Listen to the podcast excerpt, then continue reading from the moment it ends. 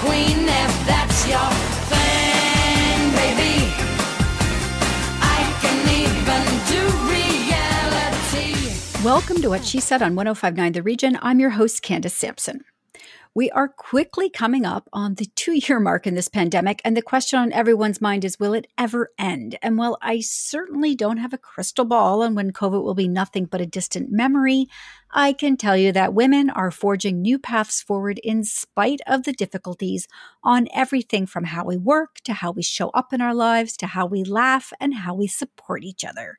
Today's show highlights all of it, starting with Commissioner Kadie Ward from Ontario's Pay Equity Office.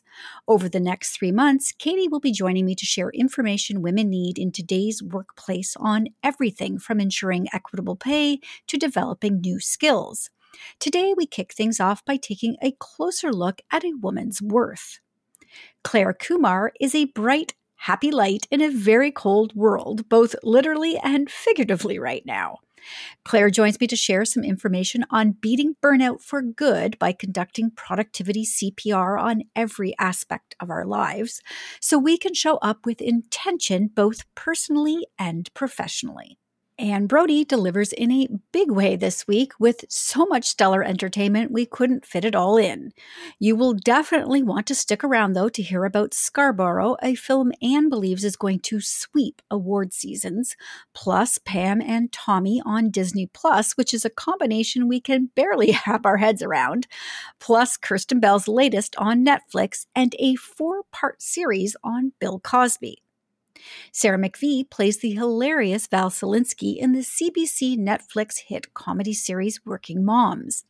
A fan favorite, Sarah joins me to share a bit on the success of Working Moms and, on a more personal note, her struggles with endometriosis and why we need more research into this painful condition.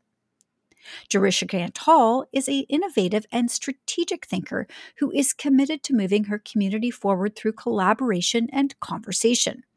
Founder of the Newmarket African Caribbean Canadian Association, also known as NACA, Jerisha joins me to share why she started her nonprofit and how she's moving the needle. Finally, supply chain issues are on everyone's mind, including Sheena Russell, founder and CEO of Made with Local, a Halifax based company with a mission to inspire mindfulness and conscious consumption. Despite using only Canadian ingredients, Sheena is quickly adapting her B Corp business to deal with short supplies on everything from packaging to ingredients. It's another full week at What She Said with interviews that empower, educate, and entertain. So let's jump in right now on 1059 The Region.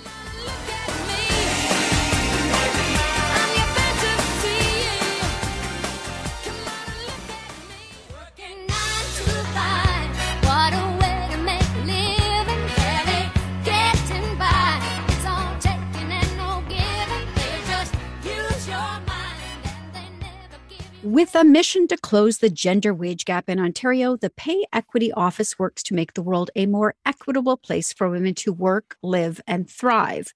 Over the next three months, the Pay Equity Office and what she said will be sharing information that women across Canada can use to advance their career and level the paying field for everyone.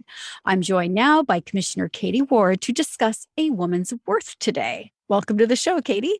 Thank you for having me. It's so great to have you back. It is so great to be back and to have a, a, a lot more time to have conversation over the next few months to share with your audience and with you um, just what we know about women's worth. Yeah, it's been a tumultuous couple of years, particularly for women in the labor force, and I think the more we can do uh, to to give this information out to to women, the better off we will all be, men, women, and children. Uh, so let's start with the top then. So um, you say women and men have historically been clustered in certain occupations. Can you expand on that for me a little bit? Yeah, you know, when we talk about women's worth more broadly, um, a lot of the conversation centers around pay and pay equity and the type of work women do and how that work is valued. So, you know, historically, men and women have been clustered in different jobs and or certain occupations, however you want to say it. And these occupations are valued and compensated differently by society and by employers you know, this is historic. Um, I don't think it's natural. It's based on misinformation, stereotypes. but it's a clustering that actually persists in Ontario and across Canada today. I can share some stats if you're interested on, you know, what that clustering looks like. Absolutely. Sure. So it's probably not a surprise. Uh, a lot of women are dominant and clustered in areas such as healthcare, about nursing, you know, 91% are female, healthcare overall, about 78%. In education, it's about 68%. Um, and community services is also dominated by women at 80%. This is all statistics from um, Statistics Canada website. But you know, the the challenge is right now that we're we're facing because you also said it's been very hard the past few years. Women are also clustered in accommodation and food services, which means um, you know, they've been hardest hit by the pandemic. They're clustered in the sectors that had to overreach and overwork and then also cluster to the sectors that uh, experience mass layoffs and, and resignations. So we're sitting at a point now to figure out how do we stop this clustering of women in certain jobs? Where did it originate? And how do we move it beyond? Yeah, you know, you I think of certain sectors like, you know, for example, the trades, things like that, where, you know, predominantly male dominated, but there's no reason a woman couldn't be in those fields as well. So is it are these the kinds of things you're trying to to highlight for women as they look at different and new career paths perhaps? I'm glad you brought up skilled trades because that is a really great example of the clustering of men and women. There's no natural reason why um, women don't have the skill sets to to be able to do the type of work that you know there's 120 plus different skilled trades. Certainly, there's jobs there women can do, but you know historically um, when women started entering the labor market, it was more or less prescribed to them the types of jobs they could do. Um, and it was primarily unmarried women entering the labor market. We're talking, you know, the turn of the century. I'll just go back to, you know, mass industrialization and urbanization, where unmarried women were welcomed into the workforce, but married women were not because they believed that married women's work was at home, which is unpaid, primarily unpaid labor. Um, so the labor market to women was closed and prescribed. And so this really sets that direction where, you know, if a woman wanted to be a machinist or was very good with hands, wanted to build or do fine carpentry, there was no room in those sectors for women. They were primarily um, kept out of that. And those jobs were given to men because men were seen rightly or wrongly as breadwinners. And I think even, you know, at the turn of the century, there was probably single moms, uh, probably endemic back then as it is now, where, you know, women were left to fend for the family. But part of the argument of not allowing women to enter those fields is that it wasn't safe for women. Women had other um, responsibilities like caretaking. So that's those are still the the stereotypes and the barriers we're breaking down. And skilled trades is one of those sectors where the Canadian government, provincial governments are investing money to educate women on broader career opportunities. You know, it's the beginning of a new year we start to think about reinventing ourselves and challenging women to think outside of roles that tend to be socially um, or through culture or religion prescribed to women. So, given that, you know, we've really just been through probably one of the hardest times ever in human history, uh, particularly for women when we talk about the clustering and how has it affected those different markets. How are you looking forward uh, planning to help women through and, and navigate, you know, what what lies ahead? Yeah, thank you for that question. Our office really focuses on educating women um, and employers on economic justice for women. So pay equity is, you know, it's it's a legislative act here, but it's also just makes sense from a business point of view. And educating women on their rights to to pay equity in the workplace. We launched a series, we've talked about it before, Level the Paying Field, level the uh, levelthepayingfield.ca, where we've interviewed and, and, spoke with a lot of policymakers and educators on just what that what that means. Um, you know, I can share with you information, Candace, for you in your in your podcast notes uh, with links to resources where women can really learn about what are the resources out there that the government is investing in.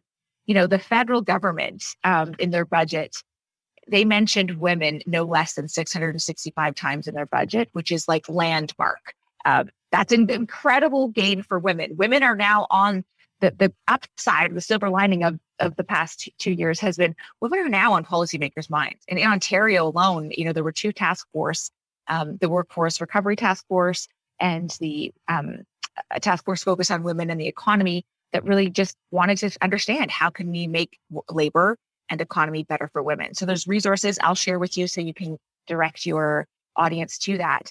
Um, but that's really what we are focused on is educating women, educating employers, small businesses on their responsibilities and then for women on their their rights to economic justice.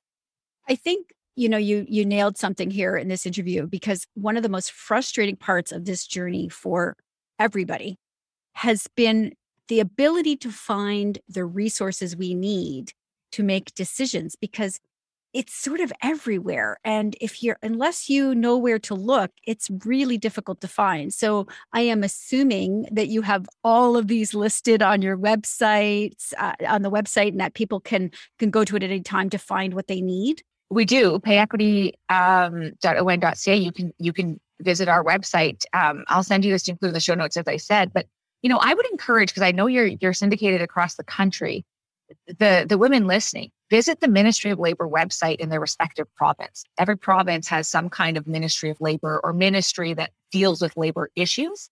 To visit those those websites and to you know just hunt through to find resources for um, second careers are very popular. Skills retraining these are all good keywords you can use. Um, you know we have a skill trade shortage across the country, so there is tons of funding focused on getting women into skill trades. A lot of the that um, those programs are delivered by intermediaries like the um, YWCA or other groups that are focused just on women in business. So, you know, for your listeners to, to do a little bit of research on who are the major, you know, organizations in your community that deliver services. Is it the YWCA? Is it uh, United Way Women if you have one in your community or your province?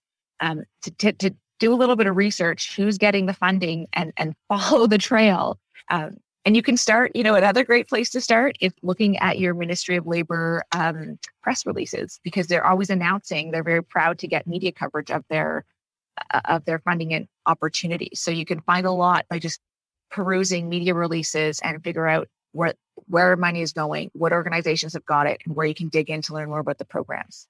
Okay, so I mean, I realize obviously that you know we have laws in place, but that doesn't mean that everybody's complying. So I just want to ask you, uh, you know, if if women have a complaint, if they have a legitimate concern about their employer, do they come to you for assistance with that? Well, Ontario, and I'll, I'll talk to Ontario, but again, every province would have some kind of employment standard act because um, employment and, and labor legislation is primarily governed provincially. So each province is going to treat everything a little bit differently. So in Ontario, go to the Ministry of Labor. The Employment Standards Act is uh, quite in depth. Our office deals directly with pay inequity. So if a woman or man feels that they are not getting equal pay for work of equal value, so they're delivering, you know, the same value to the company, but their work is being undervalued and paid less, potentially just because they're a woman or they're racialized or any kind of intersectionality there, they can come to us and we can investigate on their behalf.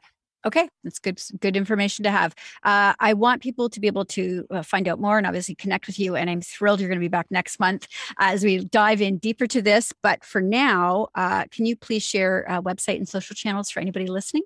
Yeah, payequity.on.ca, and you can also please visit levelthepayingfield.ca, a great resource, uh, six podcasts six episodes that really will educate women and get them started on this, you know, this journey to economic equity. All right. Kadie, thank you so much for joining me today. Thank you.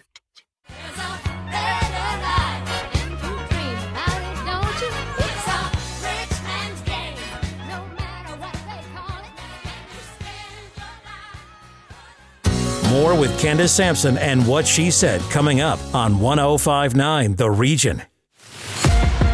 Welcome back to What She Said with Candace Sampson on 1059 The Region. I get the urge for going, but I never seem to go. I get the urge for going. My next guest helps professionals achieve sustainable performance, improving productivity and well being while avoiding exhaustion and burnout. With that said, I can't imagine there is a single listener out there right now who doesn't need this. Clare Kumar loves inspiring massive shifts by inviting you to pay attention to little things that make a big difference and joins me today with some tips for all of us to avoid burnout. Welcome to the show, Clare. Oh, thanks so much, Candace. One of the things you say is that women shouldn't feel bad about being disorganized or unproductive. Can you expand on that a little bit for me? Yeah, I think a lot of times we carry a bunch of shame, which leads to internal conversations, which just kind of brings our energy down.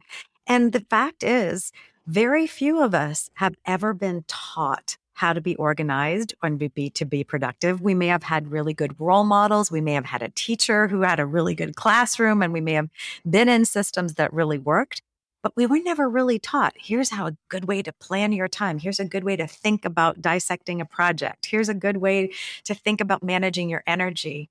And so the shame can kind of get in the way. And the other thing is women carry an incredible emotional labor load. A, a, friend of mine, Dr. Regina Lark, has written a book on this called The Emotional Labor Why Women's Work is Never Done and What to Do About It. And so we carry a big load and also the societal expectation that we just know how to do all this. It's interesting, you know, and then I think about my own experience and I think I, what I tend to do is when I feel unproductive or unorganized, is I tend to beat myself up. So I will spend hours beating myself up for not doing something properly when I could be spending those hours, you know, learning how to be more organized or productive. So it becomes this vicious cycle. Yeah, I often talk about making sure we're spiraling up instead of spiraling down. And it's those conversations which can be loud and nasty with ourselves instead of being full of love and self compassion and being in that place of noticing. So when an emotion comes up, oh, that's a cue that I need to pay attention to something. So, how do I stay in this place of great self love and say, Thank you, oh, anger, for showing up? Because what do I need to dig into here? And how do I want to show up?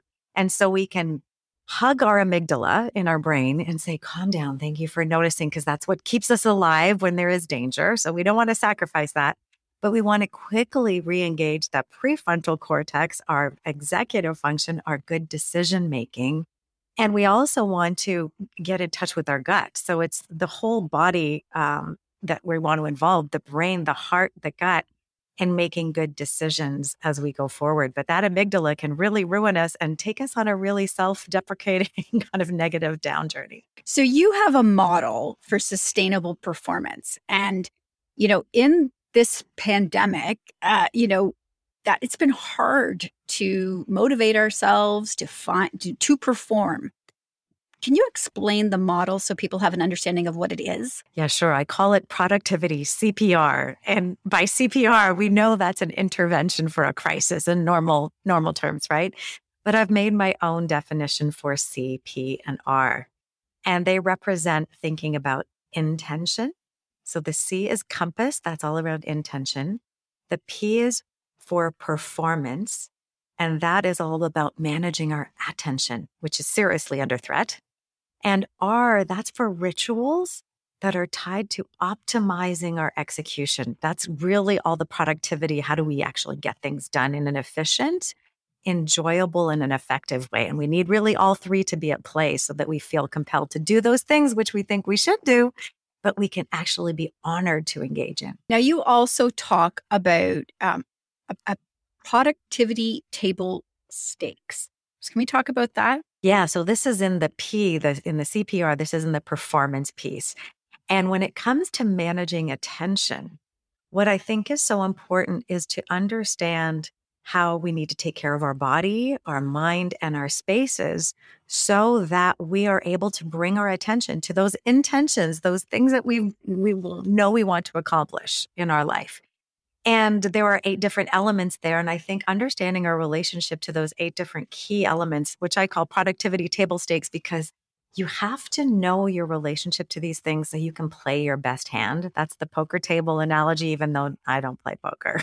but, but you need to know, for example, your relationship to mindset. And, you know, I talked just briefly about we can spiral down or spiral up checking in with mindset, for example, is one of the most powerful things you can do. And that's why it's at the top of my productivity table stakes list. Okay. Well, today, this is a very brief conversation for radio, and we've recorded a longer podcast for people to go listen to. I get more information. But for now, uh, where can people uh, connect with you and find out more about you? Oh, thank you. It's Clare Kumar Dot com. Clare, I joke, no third eye. So that's C L A R E. Kumar is in Harold and Kumar. So clarekumar.com. And then there's all kinds of resources and information, and you can connect with me directly there. All right, wonderful. Thank you so much for joining me today, Clare. Great pleasure. Thanks, Candace.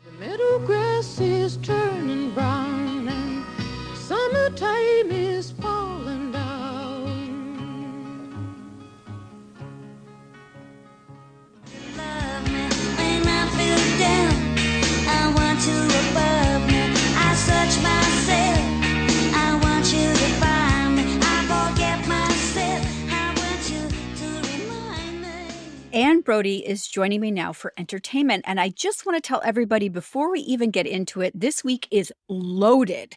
And so you need to go to whatshesaidtalk.com uh, after this interview to get the full list of what's coming up. Because wow, what a week, Anne. Oh my word, my eyes are turning square. There's been so much viewing and good stuff and controversial stuff. So I wanted to start with Scarborough, which is a Canadian film set in Scarborough, which is sort of well known for having a certain reputation. Um, from Shasha Nakhai, Rich Williamson, and Catherine Hernandez. So what it does is it explores this uh, very diverse community via a school breakfast program and, re- and literacy program. And this wonderful teacher who's trying to care for these kids who have such a range of, of uh, problems, including food insecurity, uh, family insecurity, homelessness, all those things. And it breaks her heart and she does her very best. And she's actually told by her boss, by her principal, not to care so much.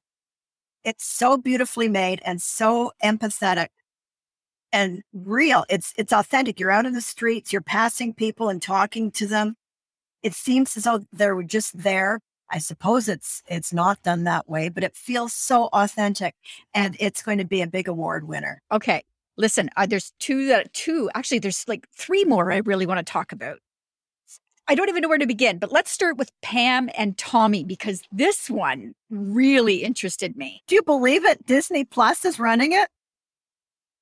I I can't I can't wrap my head around it. Like it's it's so weird. Yeah, it's a story of Pamela Anderson, the Canadian supermodel and multi-time married uh, actor, and uh, Tommy Lee, the drummer from the Motley Crue, and their very tempestuous time together.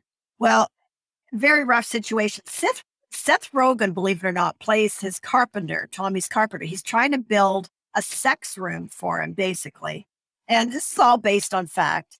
And um, but Tommy refuses to pay and refuses to pay and he seems kind of drugged up most of the time uh, when he's not up in bed with Pamela. So, in response to being asked for pay, he pulls out guns. So Seth's character rifles around the, his storage room trying to find something of value to pay him for the eight thousand dollars he's owed so far. What he finds is a sex tape.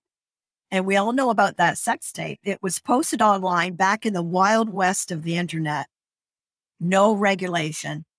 Uh, and it was posted anonymously.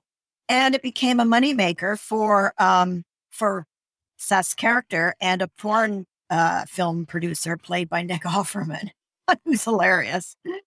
And then, of course, it becomes something that is readily available to people. And uh, and apparently, it seems to have nearly destroyed Pamela Anderson, and she it's still hurtful to her. Uh, so it, it's about their lifestyle in many ways. Just mind bending, and you've got to watch out. They appear in the nude a lot. Lily, uh, Lily James, and uh, Sebastian Stan as Pam and Tommy. Incredible prosthetics. That's all. I'm, your your jaw's going to be on the floor. so I mean, it's pretty tacky, but it's it's it's wild. Okay, we got a lot to get to. Let's move on because I want to talk about Cosby and then Kirsten Bell's latest. Yes. Uh, okay. We need to talk about Cosby on Showtime from Cam- W. Kamau Bell. It's a an investigation, a four part documentary investigation into Bill Cosby's behaviors, uh, the fact that he was the Black community's North Star, in that he was very successful and influential uh, and could open doors for for black creators and and and filmmakers. So he was outed. It was an open secret that he was a predator, but a comedian outed him during a routine in 2016. And at that point, the Canadian girl came forward and sued Cosby for sexual assault. Then came forward dozens and dozens of women who were eventually on the cover of the magazine together with an empty seat for all the women who didn't come forward but were victimized. So, as you know, Cosby was uh, found guilty and imprisoned and then released like that. They threw the case out. And that is probably because of his money and his donations and his, his influence. So that is pretty fascinating. Um, so yeah, so that's a very good one to watch. It's not uh, fun, but important. Let, let's talk about Kirsten Bell then, because I adore her. Adore her. And she is, seems like everything she touches turns to gold. I just rewatched The Good Place the other night and I, I just loved it. So tell me about the, her latest. Well, it's funny. She's she's really good. It's called, get this, The Woman in the House Across the Street from the Girl in the Window on Netflix. So she plays a woman who's estranged from her husband. He has somebody else. She drinks all day long. She's got an, an impressive uh, wine cork collection in the kitchen. And uh, a handsome guy moves in across the street and she spends all her time watching him. So she she sees a murder in his house, or she thinks she does, and it goes from there. She is so deranged, it's not funny. She reminds me of Alex Forrest, um, Glenn Close's character in Fatal Attraction. She's right off the rails. And I'm thinking, this can't be. And then more and more, it's revealed that it is satire. And she is pretty much winking at the camera, saying, Look, I'm taking this genre on, this woman in peril genre on, and this is where I'm going with it. It's just sensational. It's so funny. Oh God, it's good. She is amazing. And one thing that she does, it's take her daughter to work day, and she takes her daughter into her husband's job, which is forensic science. And the little girl is in a locked room with serial killer massacre Mike for like a couple hours. it's wild.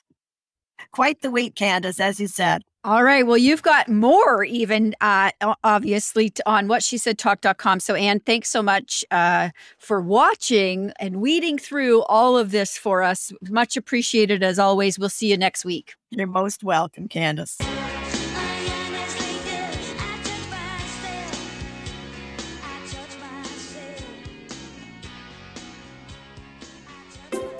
Have a story for what she said? Email us at 1059theregion.com.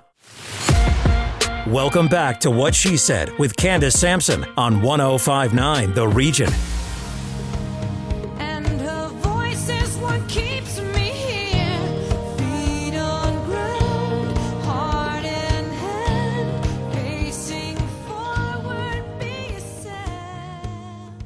Next guest is best known for her role as quirky mommy and me leader Val Szalinsky in the CBC Netflix hit comedy Workin' Moms. Sarah McVie started acting at a young age and played many of the male roles in school productions, mostly because her voice was considerably lower, lower than any of the boys in her class. Santa Claus was a particular highlight, and her parents encouraged her to bring the costume home for the holidays and visit their neighbors in character. Thus began her journey into character acting, improvisation, and belly laughs. Sarah clearly gets through life with humor and joins me today to share a little about the upcoming season on Working Moms and her mission to bring more awareness to women who suffer with endometriosis. Welcome to the show, Sarah. Hi, thanks for having me, Candace. so, th- the response to Working Moms has been crazy. This is a wildly, wildly popular show. Were you surprised by the success of it? Well, I was surprised that I was a part of it. I can't believe my good fortune to be a part of a show. I remember the world has changed, geez, so much in six years, but we're in our sixth season. And I remember when it first was coming out, I thought, how nice to have a show finally about moms. Like there just wasn't anything like that, you know, and I'm so close to my own mother, and my sister's a mother of three. Um, and I had long wanted to be a mother myself. I just thought, yes, mommy culture. Let's do this. And what a, uh, you know, what a, just a gold mine for comedy, really.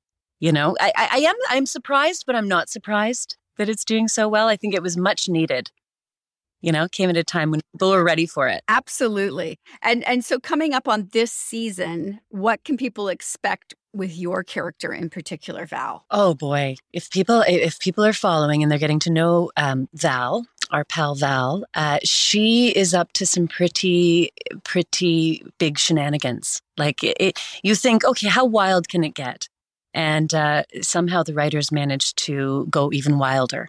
You know, I think one of my favorite episodes of the whole series, for me personally so far, is the girls' trip episode in season three. People mention it quite a bit. We we go to a cottage, the four of us, and then we take acid, LSD, which is just nuts, right? We end up in the woods in our underwear. And anyway, this season has like, it's kind of in that vein and then some. it's just nuts. I love it. I when I when does the next season uh start airing? It has started airing and it's airing on. Oh, excellent. If people want to watch live, I do. I watch on Tuesday nights at nine o'clock on CBC, but you can stream it. And here's something I want people to know because I feel like not, not enough Canadians know CBC does have a streaming service that's free. So, like their own version of Netflix. It's not Netflix, but it has quite a bit of content. And so you can get the newest season on that platform, CBC Gem, for free anytime. And they release them the same night they release them on TV. Yeah. So we're this and free is good for us right now. Yeah, we're, not? we're all feeling that punch, uh, uh, that that punch at the streaming surface, upping their their costs. I know. Uh, yeah, this is good. Yes.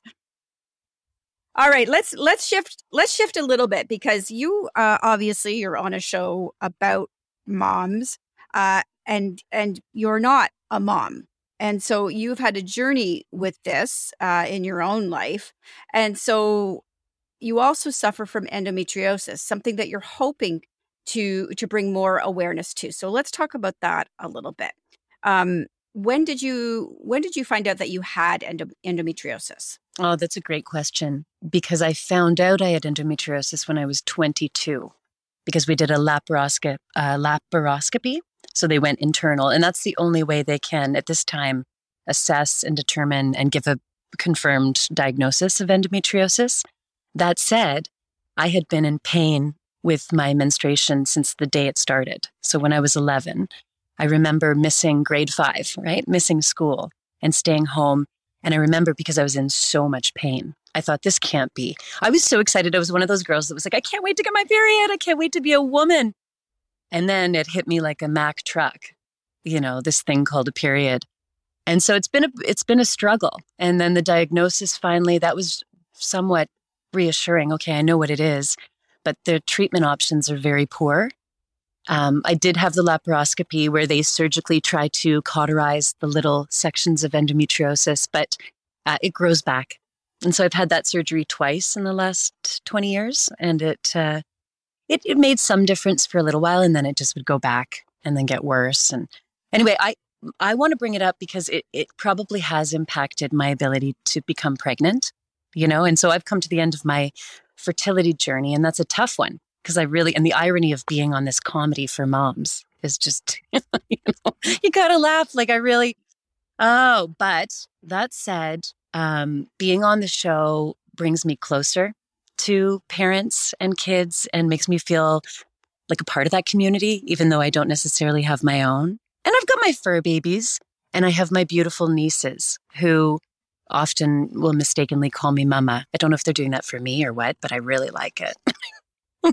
so it's not it's not a sad story it's just i'm frustrated that there hasn't been a lot of awareness around it and so it has felt so lonely and and the struggle has felt so so painful and so lonely you know i don't think it has to be like that I like that you you bring that up that it's been a lonely journey. Um, and is that because there is so little known about endometriosis in 2022? there is still so little known and i think there's also a perception f- with women and men with everyone that oh you've got cramps do you and that they're somehow minimized like you should be able to grin and bear it and i think normal muscle cramping um, in the uterus there, there might be a there sure, for sure is a lighter version of cramping but endometriosis is a whole other level. So unless you've experienced it the the the sharpness of the pain the um, you know the length of time that you're in that kind of level of pain it's it's unlike anything that can really be understood because it hasn't been studied. You know it just needs more attention more research uh, and yeah people talking about it And have you been able to find any um, support resources for uh, women who suffer with endometriosis, or have you largely sort of just been feeling your way through this? There are some online, and um, I have my eye on like the Endometriosis Network of Canada. I, I have been sort of mostly um, working it working it out on my own with different medical practitioners who often are in the dark themselves. They don't really have much to offer, you know, beyond surgery. Or there are certain drugs you can take, which I've tried, and it didn't work for me. Um, yeah, there's what one thing that has been a blessing is that I have a dear friend. She lives in a different city, but we're in similar boats. You know, she has the same amount of pain, or it seems like it's a very similar experience of it, of the disease. So um, I often meant to join like a support group. I thought that would be a really great thing to do. But the nature of my work has meant that I'm gigging all the time. Like the last 20 years have just been hustle as an actor, you know, so it, it's hard to commit to like, oh, there's a weekly thing and I'm going to do it there. Um, but I think that might probably be a good idea. And have you have you started talking about your journey with endometriosis then um, on your social channels and and to other women? I have, you know, and I'm, I real want to thank you for giving me an opportunity to talk about it today because I have a little bit. And you know what I run into, Candace, is that this is years ago, but I remember posting something and a friend or an acquaintance really saying, "Well, it's a bit negative, isn't it? Oh, it's a bit, a bit of a downer." You know, because I'm known for I like to make people laugh, and I do. I love to make people laugh. But I mean, the reason I like to laugh is because life is hard, you know, and I know that, and I know other people are feeling that, and so I like the levity, the break from that. But the other exists, right? The darkness exists, and so I'd like to now that I'm at the end of that that fertility journey, I do want to be a bit more outspoken about it and um, make people feel seen because I know there are women out there, um, you know, um, suffering in silence. And I think unless you have lived with chronic pain of some sort, you don't you won't understand um, what what it's like living with that kind of constant pain. So I want people to be able to connect with you uh, and follow along as you start to share your journey with this and get more vocal about it. Um, so where can they connect with you online? Instagram is the the main platform that I use. And I have shared, you know, I've done stories in the past about um, menstrual pain and endometriosis for sure. So my followers, it's so funny to my followers. It's such a weird thing to say. anyway, the people that are on there that are paying attention to me, who I truly appreciate, such nice people. I've had nothing but love online. I've been really lucky. Um, they all know that I have this, and yes, that that's the place to follow. I think is I'm not on TikTok. I don't know what to do on TikTok. Oh, I just I just got on there, so don't don't rush over. Uh, Okay. I'm still on the fence. I'll let you know. Um, but uh, Okay, let- so sorry. One more time, then. What is your Instagram handle? If you could let everybody know. Sarah McVie. So Sarah's got an H, M C V I E. Sarah McVie uh, at. All right. Fantastic. Sarah, thank you so much for joining me. And I know I'm going to have you back on the show again. Uh, people love working moms. So thank you so much for joining me. My pleasure. Thanks, Candace.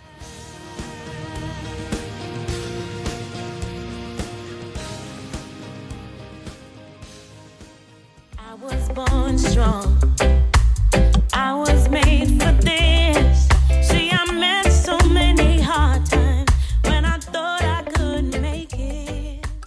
The Newmarket African Caribbean Canadian Association, which is a registered nonprofit organization that is focused on building and connecting communities, supporting and strengthening Black families and businesses, and empowering Black youth, is joining me today. Jerisha Grant Hall is an innovative and strategic thinker who is committed to moving her community forward through collaboration and conversation.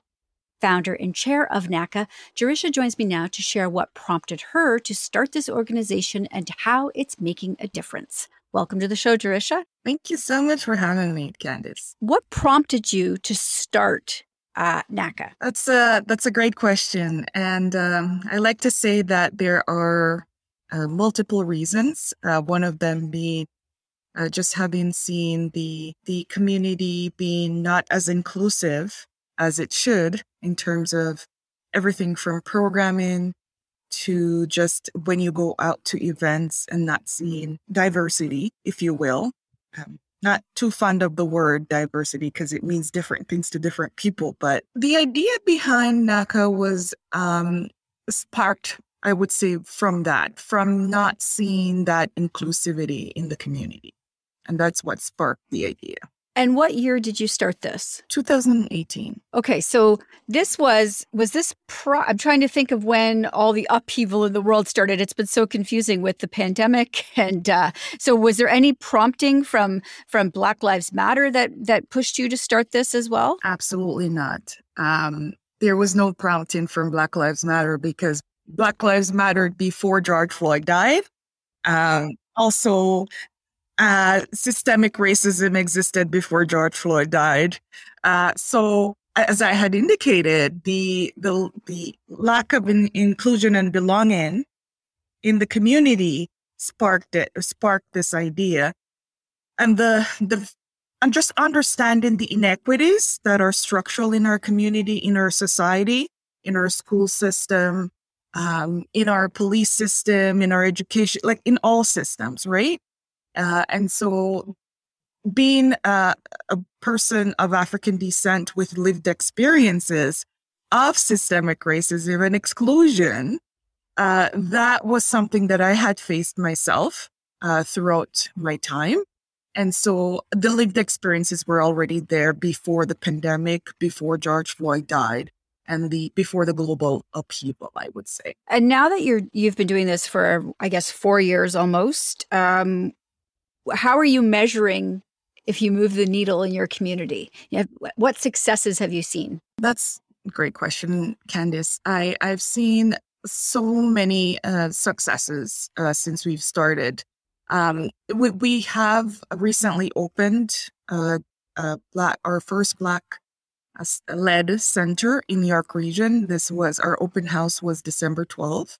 And for us, that was kind of a not just a milestone in our journey, but also a, a, a big achievement for for the region. This, like I said, it's the first first ever uh, blacklit community space. So, what that space represents for the community is the idea that we don't have to sit and wait for for things to change. We we can actually change them. And so this will become a hub where uh, not just the Black community, but all of our community can connect and and uh, and learn. There, there's there's an opportunity there for intercultural understanding. It's a place that's going to serve as uh, a place where Black youth can can have a safe space uh, to build on their identity, to affirm their identities, and uh, for us to connect for us to share our vision, support each other.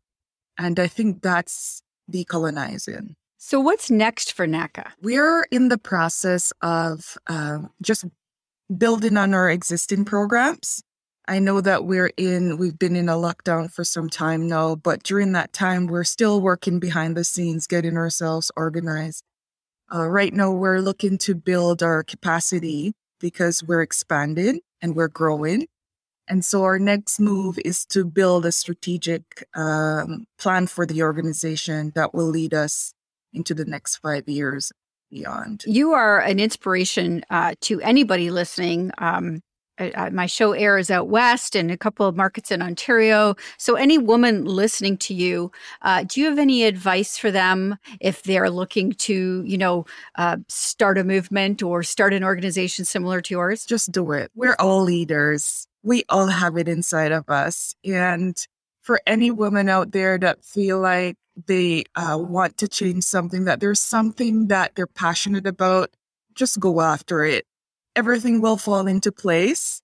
Uh, I, I, just, I, I, will, I always say sometimes fear is what holds us back. Uh, but I think being brave is doesn't mean that there's an absence of fear you will you will always have that sense of uh, you know, is is am I doing the right thing? Is it? But you are. Just do it. All right. Thank you so much for joining me today. If people want to connect with you or volunteer with your organization, where can they find out more? Uh, yes. So we're our website is uh, naca uh, dot community at uh, did I say that right? NACAcommunity.ca. So no dot. so nacacommunity.ca. Uh, that's our website. And we, you can also find us uh, on Instagram uh, and, uh, of course, Twitter and, and Facebook as well. NACA Community. All right. We're going to have all of those in the liner notes when we put the show up on the podcast. Thank you so much for joining me today, Jerisha. Thank you for having me.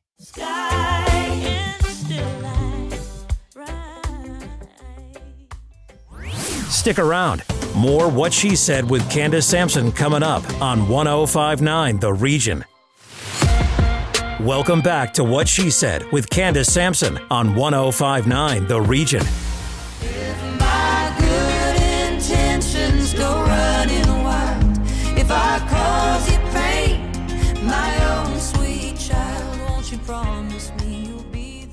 Despite using only Canadian ingredients, my next guest is experiencing firsthand the impact of supply chain disruptions on her business. Sheena Russell is the founder and CEO of Made with Local, a Halifax based company with a mission to inspire mindfulness and conscious consumption through community connection, storytelling, and food. Sheena joins me now to discuss how she's navigating the frustrating reality of supply chain disruption. Welcome to the show, Sheena. Thanks, Candace. Thanks for having me. I imagine as somebody who went out of their way to create a company sourcing only things within Canada, it must be especially frustrating to be experiencing supply chain disruption. What are some of the hurdles you're facing right now? Yeah, you're absolutely right. We've we've built the business to be uh, you know, insured, I think, against some of the things we're seeing out in the world, but there's still those little troubles trickling in like um, for example, some of our suppliers are having trouble procuring their own packaging. Our peanut butter supplier, for example, could not get their hands on 10 kg buckets. And if you don't have buckets to put your peanut butter in, you can't ship it. So things like that that sound kind of silly, but have actually caused a significant amount of stress in our business. Um, freight has also been challenging. The freight timelines, freight costs uh, we are based here in Nova Scotia and we ship our products coast to coast to coast uh, all across the country. And uh, it's been it's been really challenging on the freight side too. So those are just a couple of pain points uh, we've had in the last few months. A lot of people, uh, you know, on social media and you know in in in the media in general, are talking about the importance of supporting local. Are you receiving that kind of support uh, from your community and from customers? Absolutely. Yeah. We feel it from our customers. We also feel it from our, like the buyers at the big grocery stores and the health food stores uh, across the country who are hearing it from their customers that local matters. And it's something that, you know, we've doubled down on over the course of us being 10 years in business, way back when we started the farmers market here in Halifax. Uh, we've grown a lot since then, but have never wavered from our values to continue to support local farmers and food producers, bake all of our bars at social enterprise bakeries. These are things that, uh, you know, have made it tricky at times to grow a company like ours, but have taken us to this place now where consumers more than ever are looking for companies that really align with these personal values they have. So, Made with Local is uh, what is called B Corp certified. And this is something that I am hearing a lot of um, from other businesses across the country. Uh, what does it mean to have that certification? B Corp certification is one that has been done by only a few thousand companies in the whole world. And it is a extremely rigorous uh, process by which companies become are able to prove uh, that they're hitting sustainability and ethics targets uh, to the gold standard really. So it's something where we see you know some of the most sustainable sustainability minded companies in the world like the patagonias like the ben and jerry's um, they've really paved the way for B Corps, I think, and it's something for us here at Made with Local that of all the different you know certifications any company can get, especially in the food space, B Corp was holds the most weight for us. Um, I like to joke and say, you know, no entrepreneur or no company in their right mind would do B Corp certification just for fun. You know, it's it's a painful process, uh, but you can, when you see that B Corp logo on any product or service, trust that the company uh, is doing is doing what they say they're doing. They're walking their walk and they're talking the talk. So, in light of the supply chain disruptions and the rigorous testing you're voluntarily submitting yourself to, what's next for Made with Local? Well, we haven't slowed down at all, really. Thankfully, you know, people are still snacking. Uh, pandemic be damned. So we've been really busy, uh, despite it all, the last couple of years. Uh, next up for us, you know, we're always launching new flavors of our real food bars, which is really fun, working with new farmers and food producers, playing with new flavors. And we've got some really fun product innovation coming down the pipeline uh, in 2022 and beyond. So we're busy as ever, uh, despite these lumps and bumps. And uh, it's it's been a lot of fun. If people want to find made with local products, where can they find you? Yeah, we're available at most major grocery stores all across the country, actually. So um, all east to west. We're at Loblaws, Sobeys, Safeway, Save on Foods, Metro, you name it. So uh, you can find us pretty much anywhere. And also, of course, online. It's a digital age, and we do ship our products uh, via e commerce. Uh, you can find us at madewithlocal.ca and our social channels at Made with Local. Amazing. And I'm just out of curiosity, what's your best seller? So we launched a holiday flavor in the fall of 2021 called Chocolate Mint Chip. It's a real food bar that's made with uh, organic gluten free oats and fair trade cashew butter, fair trade uh, cocoa, and pure peppermint oil. It is absolutely wildly delicious. And we had so much uproar we tried to wind it down as a holiday flavor that we've decided to keep it on uh, as a mainline flavor going forward. So that I would say is taking the cake as our new best selling real food bar. Hopefully, we'll all find that when we go to the stores and we won't cause more supply chain disruption for you. Uh, Sheena, thanks so much for joining me. It was a pleasure having you. I wish you every success uh, as you move forward with your business. Thanks, Candace. That's it for What She Said for this week. Stay up to date with our newsletter by signing up at whatshesaidtalk.com. And be sure to follow on social at What She Said Talk on Facebook, Instagram, and Twitter for videos of these interviews and more. Finally, be sure to subscribe to What She Said with Candace Sampson on Apple and Spotify to re listen to this episode and find full details for all of today's guests. I'll be back next week with more What She Said on 1059 The Region.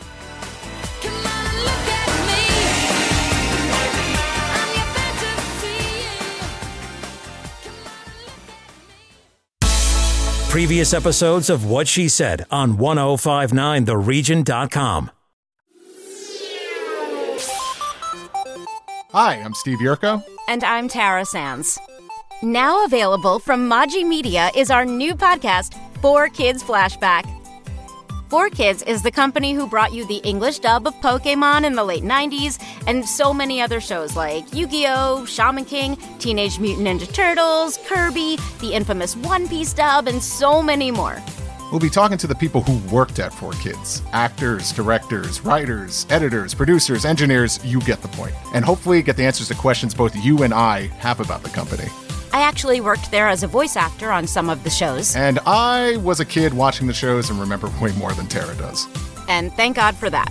Steve is actually a professional storyboard artist, which gives some really unique insights into anime and animation. Subscribe today wherever you get your podcasts. That's the number four Kids Flashback. What happens when we play outside? We become healthier, both mentally and physically. We become more creative and more focused. We connect with nature, each other, and ourselves. Let's Take This Outside, a new podcast hosted by me, Marianne Iveson, an aspiring outdoor athlete and nature lover. I speak to athletes, outdoor professionals, and scientists about their connection to nature, how it affects their performance, and everyday life. Let's Take This Outside, available on Apple Podcasts, Spotify, and Google Podcasts, and at Another Sound Off Media Company podcast.